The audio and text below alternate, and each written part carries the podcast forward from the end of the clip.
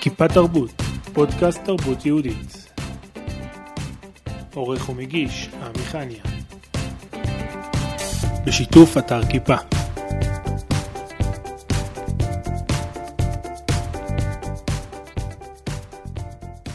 מבחינתי ליצור זה ממש כמו לנשום. אני, אם אני לא ביצירה, אני מרגישה מחנק מסוים, ואם אני יכולה לשלב עם זה אנשים, זאת אומרת, לשמח אותם, להכניס אותם לתוך התחום הזה של ה... לנשום אמנות, ממש כמו שבשבילי זה חובה. אה, זה מביא לי ממש אה, שמחה, רוממות רוח, וכיף לי לראות את האור בעיניים של אנשים כשזה קורה. שלום למענית אה, רבינוביץ'. בוקר מ- טוב. מקידה, אומנית בזכוכית, שיוצרת אה, יצירות אה, מופלאות, אה, שאנחנו ננסה קצת לדבר על זה היום ולהכיר אותך קצת יותר.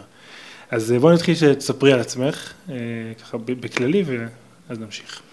טוב, אז אה, אני מענית, אני גרה בקידה, אימא לארבעה ילדים, בת 35 היום. אה, נתחיל מזה שזכינו להיות המשפחה הראשונה בקידה. לראות יישוב שמתחיל מכלום, משני קרוונים וסירה קוצנית, זה דבר שמבחינתי זה משהו שאני רואה אותו בתור זכות מאוד מאוד גדולה, לראות את הכל מתפתח וצומח, אה, מתמלא חיות, מתמלא אנשים, מתמלא עשייה. אה, וזה ממש אה, מרגש לראות שהיום היישוב כבר הוא כמעט 70 משפחות, לא מובן מאליו בכלל. אה, וכל הזמן בהתפתחות, בעשייה, מין מקום כזה של אנשים שעושים, זה ככה נותן אה, אווירה כזאת ביישוב. אה, זהו, לפעמים יש קשיים גם, כשהקמנו את היישוב היה כל מיני בעיות של מים וחשמל ו- וממש סיפורי אנו באנו. הוותיקים פה ששומעים אולי יוכלו להיזכר היה בימי הקיבוצים הראשונים וכאלה דברים, אז אנחנו ממש חווים את זה בימינו. אה, אבל באמת, הכל בתהליך השתפרות כבר כמה שנים, אנחנו שם 15 שנה. אה, משתפר כל הזמן אה, במגמת עלייה וכל הזמן שמחים על כל דבר שמתקדם. וזהו, זה ככה בגדול עליי, אם יש עוד דברים מעניינים. אז... אוקיי. אה, איך הגעת לאומנות? איפה זה התחיל? טוב, קודם כל אני נולדתי ליצור, אני חיה את זה, נושמת את זה, כמו שגם אמרתי קודם. אה, מבחינתי זה משהו שהוא מהותי, זה חלק ממני. תמיד, מאז שאני זוכרת את עצמי, הייתי בתור ילדה בכל החוגי אומנות שאפשר. יש לי זיכרון ילדות ממש ממש חזק, בכיתה ג' הייתי באיזה חוג יצירה אה, של, אה, אני לא זוכרת, שילוב של קרמיקה ומייל, וכל פעם התנסיתי בכל מיני חומרים, וזה היה איזושהי יצירה מתמשכת של כמה מפגשים, ועשיתי יצירה כלשהי שמאוד מאוד מאוד אהבתי. הגעתי שבוע אחרי, וראיתי שהמורה תיקנה לי את העבודה. בתור ילדה בת שמונה, זה היה מבחינתי הדבר הכי נורא שיכול להיות. העבודה הזאת כמו שהיא, כשסיימתי אותה, הלכה לפח. אפילו לא הראיתי אותה לאימא שלי, אני חושבת. כאילו ממש זה היה פגיעה ביצירתיות שלי, ברצון שלי להביא את עצמי, ומה פתאום היא מתקנת לי. אם היא רוצה שתבוא ותסביר לי, אני פה בשביל ללמוד, שילובי צבעים, אה, טקסטורות, בשביל זה באתי לחוג, אבל מה זאת אומרת שאני הולכת הביתה ואת מתקנת לי? אז מבחינתי דבר כזה לא יכול לקרות, זה משהו שהוא בסיסי. אה, גם כשאני עובדת בבית עם הילדים שלי, הפרטיים, אה, זה ממש מלווה אותי, לתת לכל אחד את היכולת להוציא מעצמו את היצירתיות שלו, כי אני באמת מאמינה שלכל אחד יש את זה. יכול להיות שהסיפור הזה השפיע על זה שאת עושה סדנאות לאנשים? שהם אה, יוצרים בעצמם בעצם? כן, הסדנאות אה, בסטודיו נולדו ככה, אה, כי באמת אנשים חיפשו מה לעשות באזור שלנו, ופשוט אמרתי, תראו, יש לי פה סטודיו, אני יוצרת בזכוכית, אם אתם רוצים תבואו, וככה זה התחיל.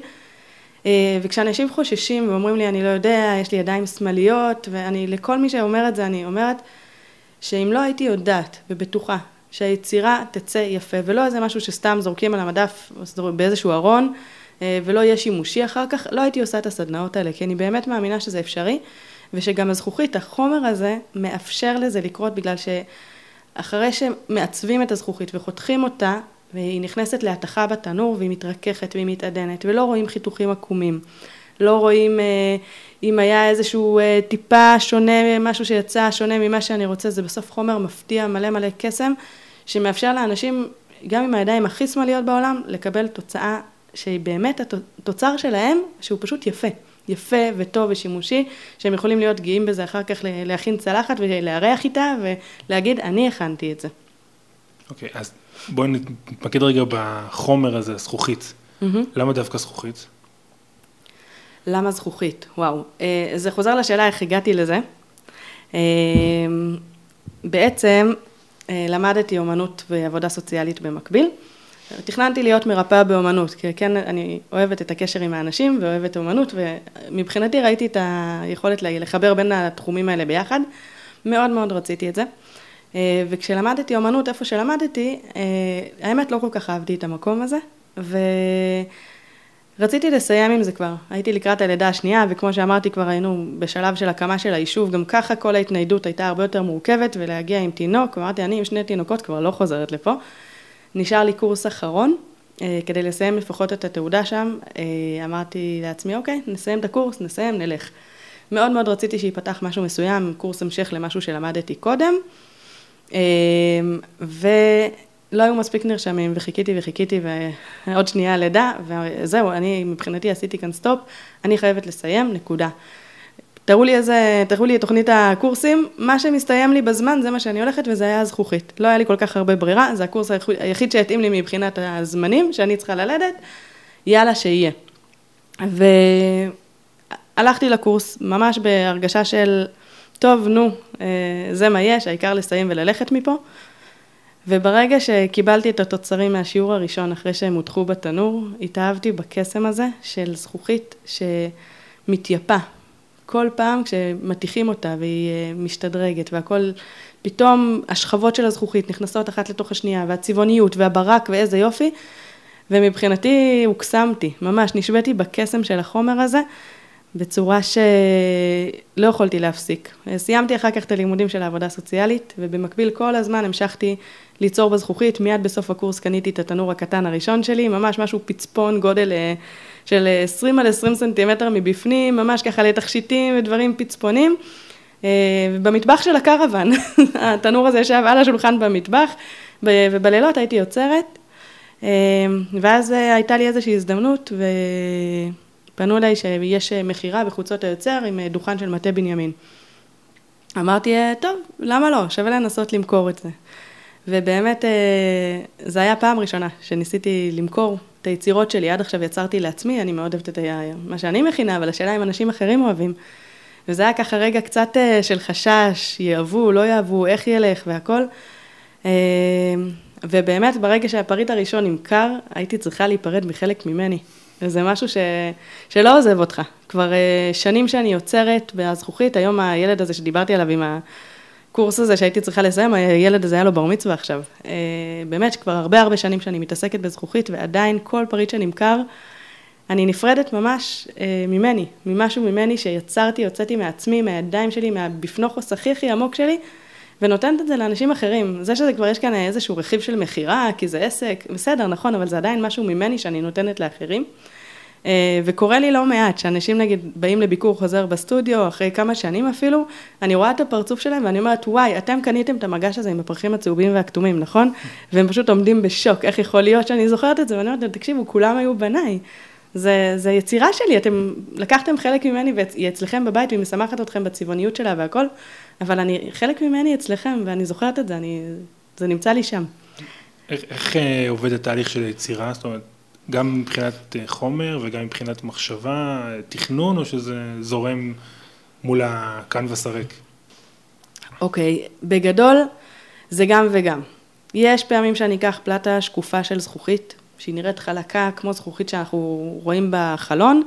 צריך להבין שזה לא אותה זכוכית, אה, זכוכית שאני משתמשת בה לפיוזינג, להתכה, היא בעצם זכוכית שהיא מיוחדת לטכניקה הזאת, היא נשארת שקופה, מבריקה, יש לה איכויות מאוד מאוד גבוהות, מאוד יקרה גם. אמ, אני אקח את הפלטה של מה שאני רוצה להכין, אני אחתוך לגודל של הבסיס, אם זה צלחת והכל, אני אחתוך את זה לעיגול נגיד. לפעמים אני פשוט אעשה איזשהו עיצוב חופשי, לפעמים אני אגיד לעצמי, אוקיי, אני צריכה ליצור עכשיו איזשהו סט כלים, כאילו ראיתי שיש דברים שנמכרים ואנשים מתלהבים, אז בואו נכין עוד כאלה, אבל אף פעם זה לא יוצא בדיוק אותו דבר. א', כי זו אני. אני, כמו שאמרתי, כל פריט ממש כולי בעשייה שלו, ביצירה שלו, וגם כי זכוכית זה החומר. כל פעם של מיקום שונה בתנור, של איפה שאני אשים את זה, זה יכול לשנות את איך שזה ייראה. גודל החיתוך, לפעמים הוא לא מדויק, בסוף הכל מדובר על עבודת יד, חתיכה חתיכה שאני מכניסה פנימה. אז, ויש לפעמים שאני עובדת מול לקוחות שמזמינים דברים מסוימים, ואז באמת אנחנו עובדים ביחד ובונים איזשהו תהליך של מתוך המקום שהם אוהבים את העיצוב שלי, את הכיוון יצירה שלי, את הסגנון והכל. זה הבסיס, ואחר כך אנחנו בעצם מתאימים לפי הצורך של הלקוח, מה שהוא צריך מבחינת צבעים, מרקם, גודל, איזה מוצר מתאים בתקציב שהוא צריך. אז זה שילוב כזה, ולפעמים יש את הפעמים שאני פשוט אתפרץ ועל החומר שם אני, אני אקח מפה ואקח משם כמו איזה אומן ככה בפרץ השראה, גם זה קורה, גם וגם וגם, זה גם הרבה למידה, כל הזמן לא להישאר רק במקום הזה של הפרצי יצירה, אלא באמת ללמוד לעבוד יותר מסודר, בתכשיטים לעשות סטים למשל, אנשים מחפשים סטים ואני לא בן אדם של סטים, אני הולכת אחד ככה, אחד ככה, אז אני יודעת שיש אנשים שצריכים יותר את הסדר והארגון גם במה שהם קונים, וזה משהו שאני צריכה כל הזמן לעבוד על עצמי, לא להישאר במקום הזה. הזכוכית זה חומר יחסית קשה, צריך לחתוך אותו עם דברים מיוחדים, מספריים מיוחדים, ולפי מה שאני רואה הוא לא מאפשר ירידה לדקויות ברמת הפיקסל, לצורך העניין, זאת אומרת זה די כזה ככה עבודה קצת יותר, הייתי משווה את זה לעבודה עם ברזל או דברים כאלה. מתחברת לזה או שזה... תלוי גם וגם, א', זה לא מספריים, יש כלי עבודה של זגגים, יש סכין יהלום, יש צק צק, יש כל מיני ככה כלים מקצועיים, מרתקים. בהקשר הזה של הסדנאות, דרך אגב, ששואלים אותי אם באים גברים ונשים, שזה לא רק של בנות, אז זה לא ציור ורקמה ומספריים. זה באמת כלי עבודה, משתמשים בכוח פיזי, עושים, חותכים, שוברים, זה ככה, באמת אלה הכלי עבודה, זה מה שאני משתמשת וגם בסדנאות. מבחינת רמת הפיקסל, תלוי, יש, גם יש אפשרות לעבוד בזכוכית ברמת השבב, ברמת הפירורי זכוכית, בגלל שהחומר הזה מאוד מאוד יקר, אוספים הכל, ברמת האבק של הזכוכית שנשאר על השולחן. יש לי דוגמה של צלחת שנקראת אצלי בסטודיו, צלחת ידיים שמאליות, דגם ידיים שמאליות. שזה לאנשים שבאים וחוששים, באים בקבוצה נגיד, קבוצה של 15 איש, ותמיד יש את ההוא, יש לי ספה נעימה כזאת בסטודיו, ספה עם שולחן ליד, יש את ההוא שהולך, חוטף תנומה קלה, אז עד שאני מסבירה לכולם, הוא בינתיים נח, ובדרך כלל אני אגש לאותו בן אדם ואני אשאל אותו, אולי בכל זאת, בוא נחשוב ביחד מה אפשר לעשות, ואני מראה לו את הצלחת הזאת של הידיים השמאליות. למה זה נקרא ככה? כי אפשר פשוט לאסוף את כל השבבים הקטנטנים מהשולחן, לפזר על הצלחת והיא יוצאת מהמם.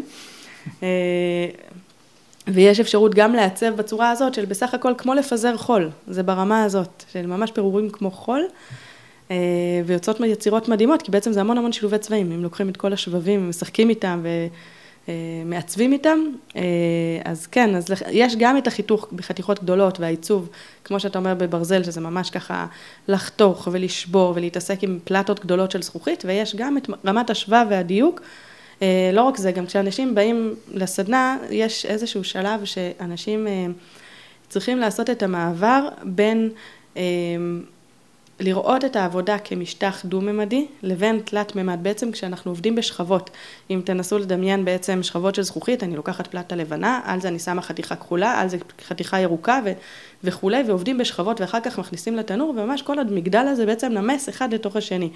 והיוצר בסדנה בעצם צריך לנסות להבין שכל המגדל הזה בעצם הולך לתת לו את המראה התלת-ממד בעבודה שלו. ולשלב הזה אנחנו בעצם צריכים את כל השבבים הקטנים האלה, כי בסוף בטופ יש את הדובדבן, יש את החלק הקטן הזה שייתן לזה את התחושה של העבודה התלת-ממדית, ולא כמו אצל ילדים ששמים צבע צהוב ליד צבע אדום ולא יודעים לעשות את החיבור ביניהם. אז יש כאן המון עבודה של הדרכה בשלב הזה של הסדנאות, איך בעצם התוצר יצא יפה, ובשביל זה אני נמצאת שם. אז את מכינה יצירה, בונה אותה בשכבות האלה ומכניסה לתנור, איך יודעים מה יצא? היום אחרי 13 שנים אני יכולה כבר לשער, הפתעות יש תמיד. אף פעם לא יודעים באמת. אפילו זוג הגילים הוא לא לגמרי לגמרי זהה, תמיד לפעמים חתיכה אחת תזוז עם המשקל שלה טיפה לפה, טיפה לשם, והגילים לא יהיו בדיוק בדיוק אותו דבר, כמו למשל בצורפות, שיוצר, אה, האומן הוא מכין שבלונה, ואחר כך בבית יציקה או איפה שזה לא יהיה, משכפלים את זה באלפים. כאן מדובר ממש על עבודה אחת, על כל חתיכה בפני עצמה, אה, ותמיד יש הפתעות, תמיד. זה חלק מהעבודה, זה חלק מהכיף. אה, היום אני בגדול כן יודעת לדמיין איך יצא ולהנחות בשלב הזה אה, בסדנה, אם יש חתיכה שחתכו אותה גדול מדי, גבוה מדי, כל מיני כאלה, אז כדאי אולי להוריד את זה לחצי מהגובה, שלא תצא לך בליטה מכוערת באמצע העבודה. דברים כאלה שהם כבר עניין של פרקטיקה של העבודה שלומדים תוך כדי שנים, ואני שם בשביל להסביר את העניין הזה. אה, אבל בגדול, יש הפתעות, תמיד. באיזה טמפרטורה זה נמס? 800 מעלות, סדר גודל. ואי אפשר, לא נוגעים בזה כשזה בתנור. אה, תלוי, יש טכניקות שכן נוגעים ויש טכניקות שלא. אה, מה שאנחנו עושים בסדנאות בעצם זה מכינים את הזכוכית כשהיא קרה ואז זה נכנס לתנור אחר כך. אה, ויש גם את הטכניקה הנוספת שאני עובדת איתה של החרוזי מבער, שזה בעצם ממש לקחת זכוכית שהיא קשה, עם הזכוכית של ה fusing שאמרתי, כל הטכניקה הקודמת היא 800 מעלות, אז המבער זה 1,300 מעלות. וזה שלב דווקא מעניין כשאני מסבירה גם בסדנאות על ה... הבדלים בין הטכניקות והטמפרטורות השונות ואיזה זכוכית מתאימה לכל טכניקה. אם יש אה, בסדנה ילדים, בדרך כלל גיל בית ספר, אני ככה בתקופה האחרונה, שנה, שנתיים, עושה איזשהו ניסוי קטן לעצמי בלב, אה, וככה מעניין אותי גם לשתף אתכם. אני מסבירה לילדים שזכוכית הרכה נשרפת ב-800 מעלות ב fusing, ובמבער, בחרוזים ב-1300 מעלות, ואז אני שואלת, ובכמה מעלות אה, מים רותחים? עד עכשיו כמעט ולא היה ילד אחד מישראל שידע את התשובה. עכשיו זה משהו שאנחנו המבוגרים צוחקים לעצמנו, מה זאת אומרת לא יודעים, ואז אתה רואה את ההורים של הילד נבוכים, איך יכול להיות שהילד שלי לא יודע בכמה מעלות מים רותחים. ואיכשהו, אני לא יודעת אה, למה, אבל זה כנראה יצא מתוכנית הלימודים בצורה כזו או אחרת, הם גם לא יודעים בכמה מעלות מים קופאים. איפשהו זה, זה משהו בחומר שהם לא יושב להם טוב, או שהם מלמדים וזה עובר נורא נורא מהר לידם. אה, אז גם כל העניין הזה של הלמידה בסטודיו, בסדנאות, על, על מהות החומר, על הבדל בין חומרים, אה, זה ככה מרתק, זה ממש מרתק. אה, ובאמת ב... בעבודה עם המעבר אני עובדת עם זכוכית קשה של 1,300 מעלות, ושם באמת אפשר לרדת לרזולוציות הרבה הרבה יותר אה, קטנות. העבודה היא על פריטים, פרטי פרטים, כשעובדים ככה ממש באש החיה עם המוטות זכוכית. אוקיי. Okay. אה, ביצירה עם הזכוכית, זה יכול להישבר, זה יכול... אנשים לא מפחדים מזה, להיפצע, החומר אה, גם קצת מסוכן, לא? אה, תראה, כשבאים אליי לסדנה, מראש אני אומרת לא להביא תינוקות קטנים שיזחלו על הרצפה. זה, זה הבסיס, בסוף על הרצפה יש שבבי זכוכית. מעבר לזה, לא, אם עובדים נכון, אני מסבירה כללי בטיחות מאוד מאוד ברורים וחשובים מאוד. ומאוד מקפידה שבשלב הזה, למרות הרצון כבר להתחיל ליצור, ואנשים רואים את החומר ורוצים כבר להתחיל לגעת, ורואים את הצבעוניות של הזכוכית, ולוקחים, מתחילים לראות את התכלת מפה ואת הטורקיז משם, ואיך משלבים, וככה מתחילים לקחת לעצמם. אני ממש עוצרת את כולם, החבר'ה עכשיו זה כללי בטיחות, כולם עם העיניים אליי, ואני ממש ממש מקפידה על העניין הזה. אם עובדים עם כללי הבטיחות האלה, אין שום סיבה להיפצע. אה, עד היום לא, לא היה צורך אה, מעבר להסברים האלה. ולפלסטר. ופלסטר פה ושם, בקטנה, אבל אה, ממש בקטנה. ב... יש נושאים מסוימים שאת מתעסקת איתם ביצירה? מעבר לכלים או דברים יותר פרקטיים למכירה. אה, נושאים שאת אוהבת אה, ליצור. ראיתי באתר כל מיני דברים שעשית ככה, שהם לא מאוד מובנים למי שמסתכל עליהם מהצד. כמו מה למשל? תמונות כאלה על קיר או דברים כאלה, ש, שזה... אני מאמין שזה בא לספר סיפור, אבל אולי תספרי על זה קצת. אוקיי. Okay. אמ, אז כן, יש, יש, אה, יש את הדברים היותר בנאליים, שהדברים שאני מכינה שהם בעיקר סביב חגים ו, ודברים אה, שאומנות יהודית, בסוף יש לה את הסמלים שלה ואת הדברים שלה, וכן, שבעת המינים יבואו לידי ביטוי ו, וקערת סדר וכל מיני דברים כאלה שהם אה, נצרכים כחלק מה, מהיצירה והמכירות של אומנות בעצם, צריך גם תמיד את המוצרים האלה.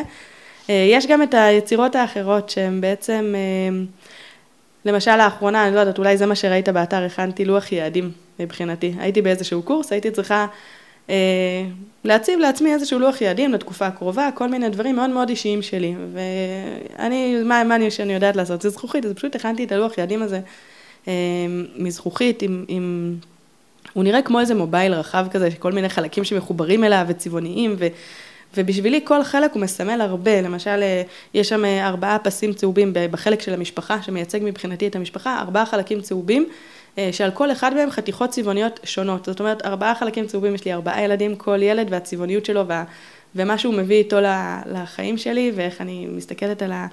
על כל המכלול הזה של להיות אימא, של להיות עם משפחה והכל, זה ככה דוגמה לחלק קטן משם. ועוד כל מיני דברים כאלה, המובייל הזה, הלוח יעדים, תלוי אצלי בסטודיו ובסך הכל חודשיים וכבר כמה אנשים רצו לקנות אותו. אמ, אבל מבחינתי זה מסוג הדברים שאני מכינה ומשאירה אצלי, תמיד אפשר להזמין ממני, תמיד אפשר לבוא לעשות אצלי סדנה כזו, ליצור את זה ביחד. אני יכולה להנחות גם את השלב של היצירתיות, של איך להכין את הלוח יעדים, וגם לעבד את הדברים אה, מבחינת התוכן שלו, הרי כאילו למדתי עבודה סוציאלית. אה, זה משמש אותי מאוד. משמש אותי מאוד בסדנאות. אה, היכולת הזאת באמת לגעת עם אנשים בנקודה שהם רוצים להביא לידי ביטוי. אני לא במקום הטיפולי בכוונה. אה, כשאנשים באים אליי לסדנה חד פעמית, אני לא מתיימרת להיות במקום הטיפולי, זה לא נכון לדעתי. אבל כן לבוא ולתת לאנשים את הכלים. אה, ליצור בעצמם, ו- ולא חייבים להסביר לי כל דבר. יש פעמים שמגיע זוג ומכינים משהו בסדנה, ואני לפעמים ככה שואלת מה זה אומר ואיך ומה, ואם הם מחייכים כזה לעצמם קורצים, אני אומרת, אוקיי, בסדר, שלכם, אתם לא חייבים להסביר לי. אבל מי שרוצה בהחלט מוזמן לבוא וליצור את היצירה המשוגעת שלו, אני שם בשביל לעזור, אני יכולה להיות ה- ה- האוזניים בשביל לשמוע, הלב בשביל להרגיש ביחד, וידיים בשביל ליצור זה, זה ביחד. אה, זה דבר נפלא. ובהקשר הזה של המוצרים ששאלת, אז יש גם כל מיני דברים שאני מכינה גם לפי מה שאנשים אחרים רוצים. לא את החלום. אה, שלהם, את השאיפה שלהם? אה, כן, כן, אני יכולה להיות הידיים היוצרות לחלום של אנשים אחרים. היה למשל משפחה שרצו לחגוג יובל נישואים להורים, עשו להם מסיבה מאוד מאוד גדולה ומאוד מושקעת, עם כל כך הרבה רעיונות, והמתנה שהם רצו לתת להם בסוף היה איזושהי תמונה מאוד מאוד מאוד גדולה לסלון. עם ברכה מיוחדת מכל הילדים, אה, וזה היה מדהים, התהליך, קודם כל להבין איך הברכה תבוא לידי ביטוי ואיזה צורה, הם בחרו איזשהו עיצוב מסוים אה, של מנדלה, אה, שהם אמרו זה מאוד מאוד קשור, כי יש שם עוד כמה דברים, וצילמו לי איך נראה הסלון, ממש פנורמי בסלון. אה, כדי שנחשוב ביחד, גם מבחינת גוונים, מבחינת עיצוב, מבחינת ה... כשאני מקבלת תמונה של סלון, אני מקבלת הרבה מידע על האופי של האנשים, באיזה סגנון מתאים להם כל הדבר הזה, במיוחד שזה הפתעה מהילדים. וזה היה ככה המון המון פינג פונג של בירור והכל, ואז באיזשהו שלב נתנו לי ככה שקט של אה, משהו כמו שבועיים, להכין ככה מעבר לסקיצה הראשונית, כבר ממש להתחיל לעבוד. אה, ותמיד לפני שאני מכניסה לתנור להתכה, לפני שזה בלתי ניתן לשינוי, אז אה, כן, תמיד אני שולחת תמונה לאנשים, ללקוח, לקבל אישור, האם לשנות, האם זה, אם יש לי איזושהי שאלה, תמיד אני מתייעצת בסוף, זה, אני באמת מרגישה כמו הידיים שלהם, אה, שזה מאפשר לי, לי ליצור, ותמיד כשבאים עם רעיונות חדשים של... צור, מתוך צורך מסוים של בן אדם, ואני שם, אם יש לי את הכלים והיכולת, אז בשמחה. אמ, וזה מרתק בעיניי, זה ממש ממש מרתק בעיניי העניין הזה. אה, ראיתי גם בעמוד פייסבוק שאת עושה אה, לחברות או לארגונים פעילות כזאת משותפת שהם יוצרים איזשהו משהו גדול כזה, מה, מה זה אה, בדיוק? נכון. בגדול אפשר כשבאים כצוות עובדים לסדנה, משפחה, אבל אמ, צוותי משרד הרבה פעמים מחפשים את, ה, את המקום לעשות איזשהו יום גיבוש, שיהיה לזה גם ערך מוסף, שיישאר מזה משהו אחר כך, אה, איזושהי מזכרת מהיום הזה ולא יישכח. אה, אז אפשר פשוט לבוא לסדנה, ובמקום שכל אחד יכין לעצמו את המוצר שלו, את הפריט שהוא בוחר, אם זה צלחת, בית מזוזה והכל, ויקבל את זה הביתה, וזה אחלה תזכורת לעובד, שהמעסיק שלו השקיע בו ונתן לו יום כיף, ובסוף הוא גם יצא עם משהו הביתה, שזה אחלה בפני עצמו, אני לגמרי אוהבת את הסדנאות האלה. אמ, יש גם אפשרות שכולם יעבדו ביחד, ויעשו משהו אחד גדול ביחד. אה, למשל, מה שראית בפייסבוק זה באמת לפני חודש בערך. מקום עבודה שהביא את כל העובדים שלו ליצור ביחד איזושהי תמונה מאוד מאוד גדולה לכבוד המשרדים החדשים שהם עוברים אליהם. ובעצם עכשיו הדבר הזה שיצא מדהים בעיניי, התמונה של איך שזה יצא תעלה השבוע בעזרת השם לפייסבוק, אני ממליצה ממש ממש לעקוב. אה, פשוט אני לא מעלה תמונות לפני שהלקוח מקבל את התוצר שלו, אז זה בדרך אליהם כבר עם השליח, אה, אבל ברגע שהתמונה תעלה באמת שווה להציץ. אה, אז באמת הם, הדבר, התמונה הגדולה הזאת בעצם היא, היא תהיה תלויה בכניסה למשרדים, כל מי שייכנס יראה את זה, היא מותאמת יחד עם המעצבת של המשרדים מבחינת הגוונים של העבודה והשילוב והטקסטורה והכל ככה, עשינו הרבה עבודת רקע לפני. ובעצם כל עובד שנמצא שם, מגיע בבוקר ורואה את התמונה הזאת, או יש לו פגישה עם מישהו מבחוץ, ובוא רגע למשרד שלי ובדרך עוברים מול הדבר הזה, והוא אומר, היי, את זה גם אני עשיתי, גם לי יש בזה חלק.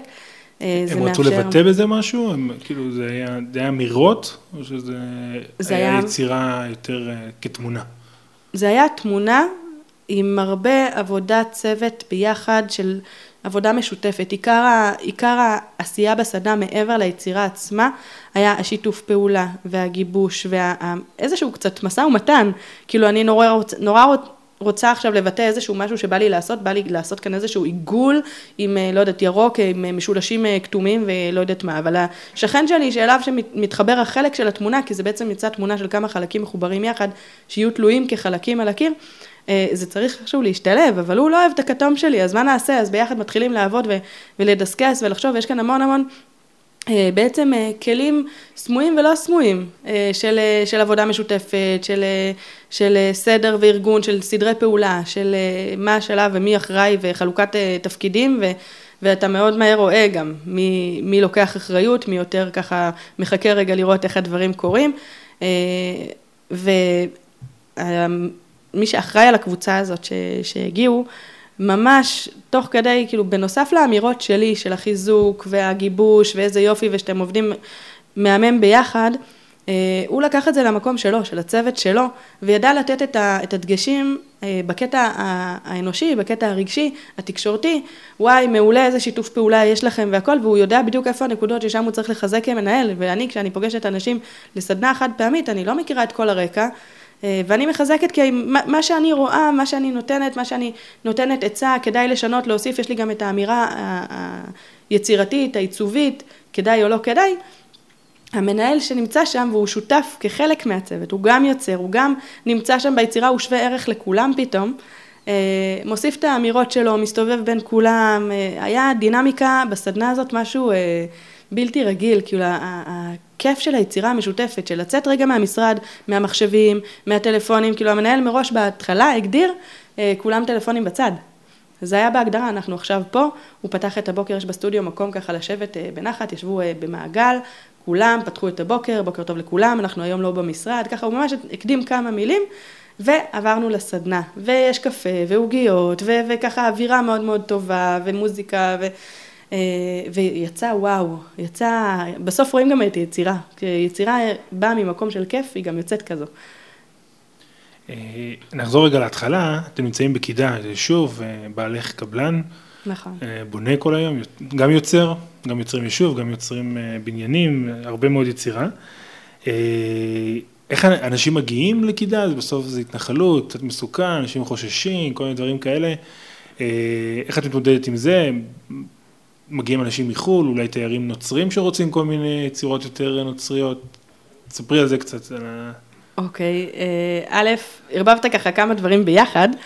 אה, אני אתחיל מהסוף. קודם כל, לגבי יצירות נוצריות, אני כאדם דתי אה, יוצרת, לפי מה שהלקוח מבקש דברים, סמלים של דתות אחרות, אני לא יוצרת אה, בהגדרה.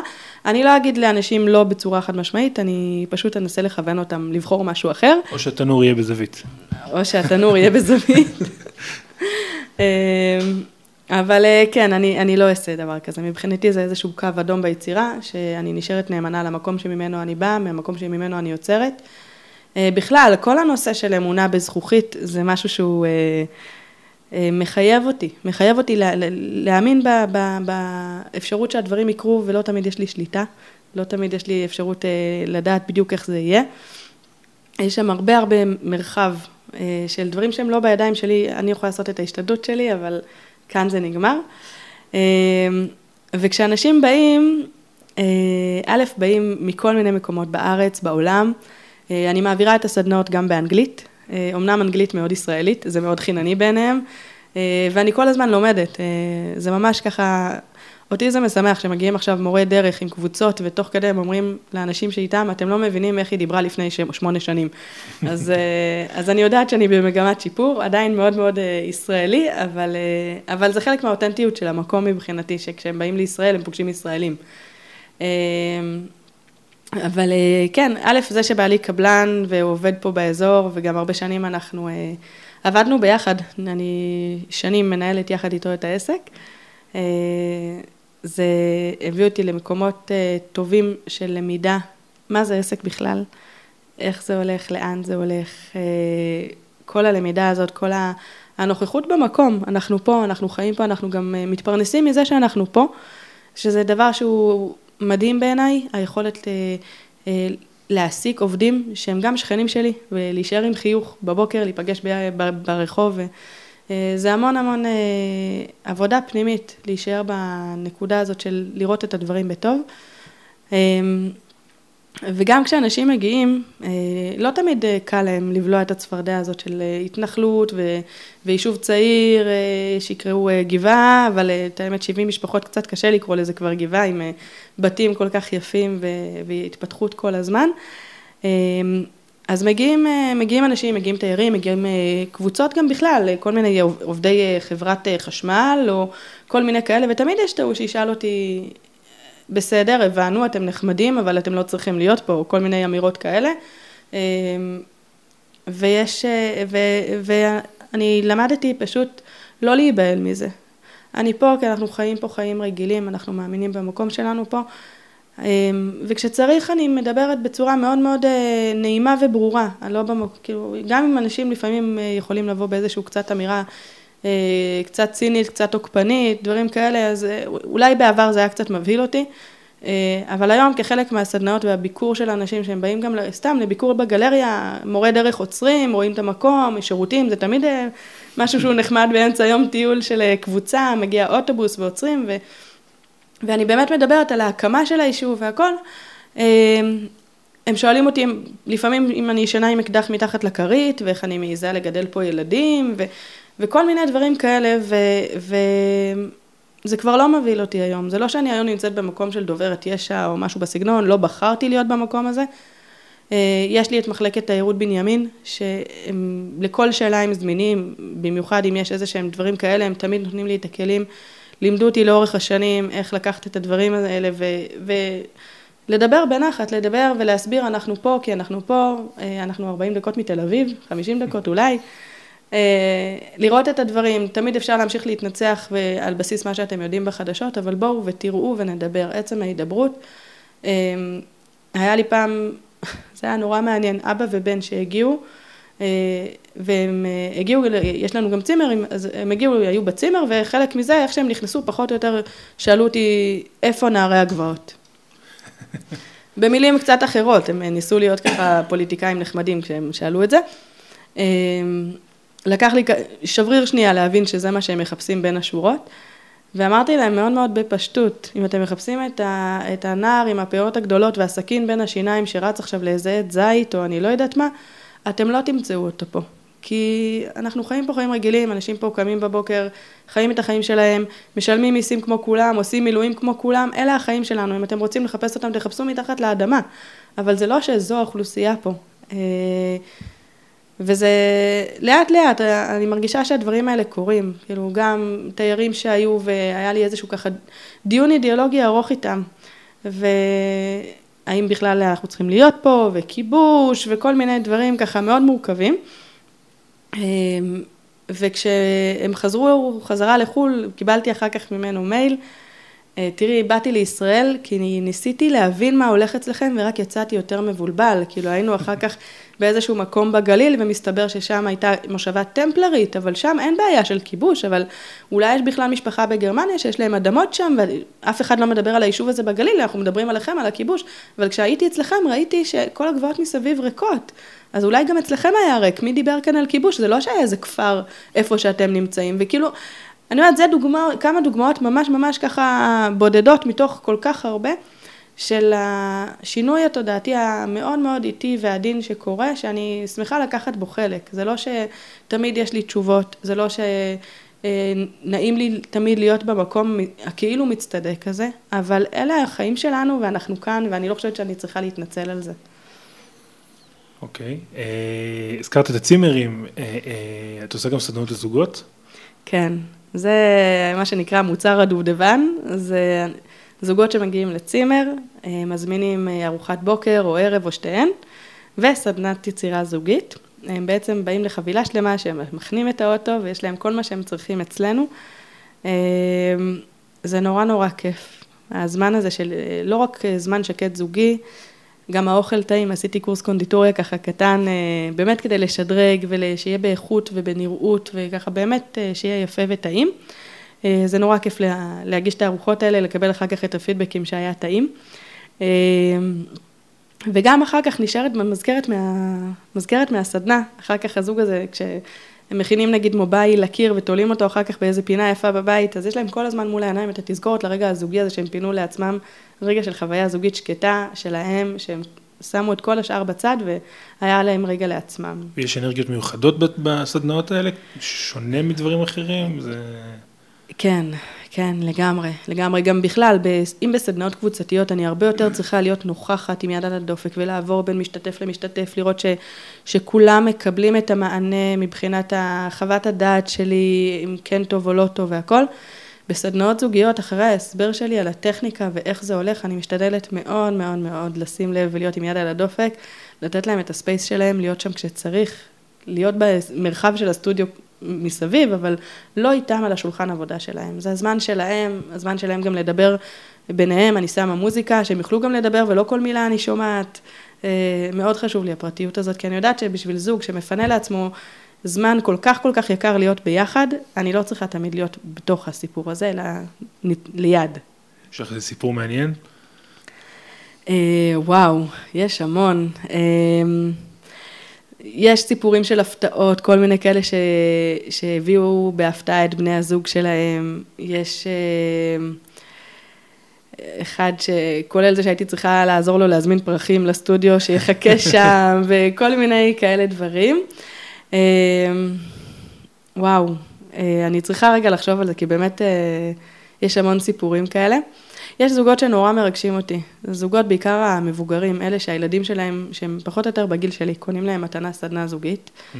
שזה בכלל משהו שהוא חדש מבחינתם, תחשבו על זוג, על דור ההורים שלנו והכל, מה סדנה זוגית עכשיו, אה, והם באים, ומין אמירה כזאת של אני פה בגלל אשתי או בגלל הילדים, כל מיני כאלה, ו...